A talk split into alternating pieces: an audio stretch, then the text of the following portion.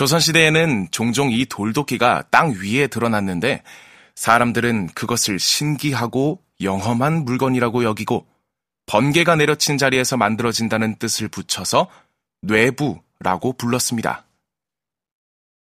심지어 세종 23년 1441년과 연산군 11년 1505년에는 전국에서 이를 수집하여 진상하라고 왕명을 내리기도 했습니다.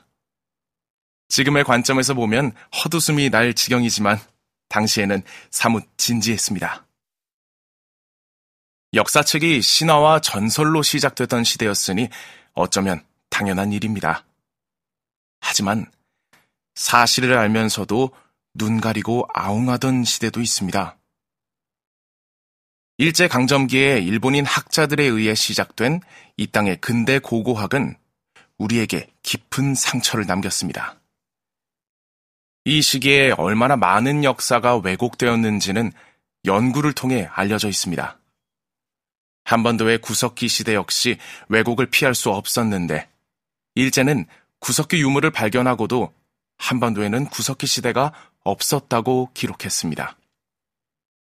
왜냐하면 조선을 근본도 없고 역사도 없는 나라로 만들어서 어떻게든 합병의 명분을 찾으려 했기 때문입니다. 인간이 역사를 기록하지 않은 고고학의 시대를 놓고 벌어진 일입니다. 문자로 기록되지 않았기 때문에 일제는 의도적으로 유물을 숨기고 자료를 왜곡하는 방식으로 시대를 호도했습니다. 때로는 무심히 흐르는 시간이 역사를 가리기도 합니다. 한때 고고학자들이 연구 목적으로 현대 쓰레기장을 발굴한 적이 있었습니다. 그랬더니 썩지 않은 비닐류 제품이 잔뜩 발굴되었습니다. 만약 현재에 대해 알지 못하는 아주 먼 미래의 누군가가 이곳을 발견한다면 현재를 비닐의 시대라고 생각하지 않을까요? 그것을 토대로 21세기의 인류의 주식은 라면이었고 비닐로 만든 가방과 플라스틱으로 만든 생활용구 등으로 삶을 영위하였다 라고 묘사할 수도 있겠습니다.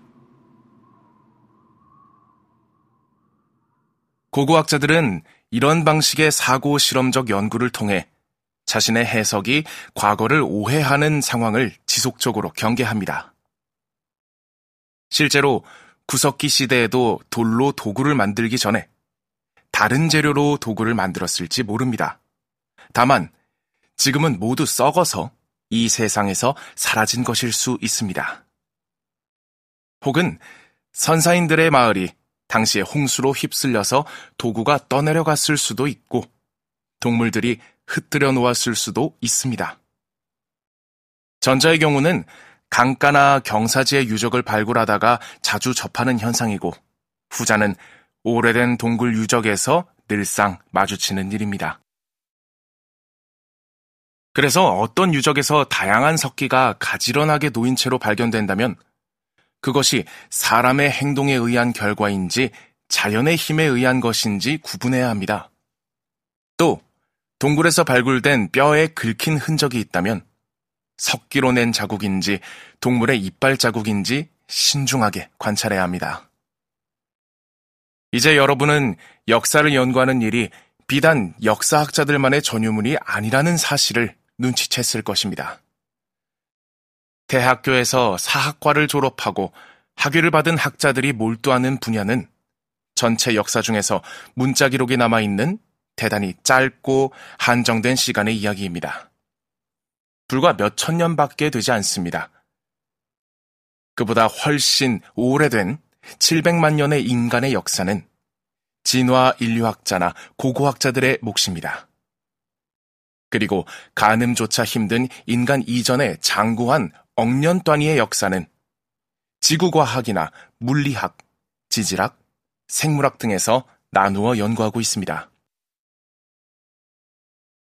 고고학이라고 하면 까마득한 오래전 과거의 역사를 연구하는 것이겠거니 하던 생각을 이제 이렇게 바꾸면 좋겠습니다.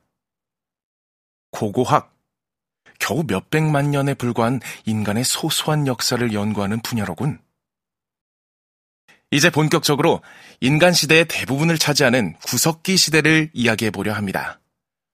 고고학 분야 중에서도 다소 별종으로 취급받는 구석기 고고학은 인간이 인간으로서 가장 엉성했던 시절을 연구합니다. 그리고 이 이야기는 고고학자가 발굴 현장에서 집어든 몇 개의 돌과 나무와 뼈 조각에서 시작합니다.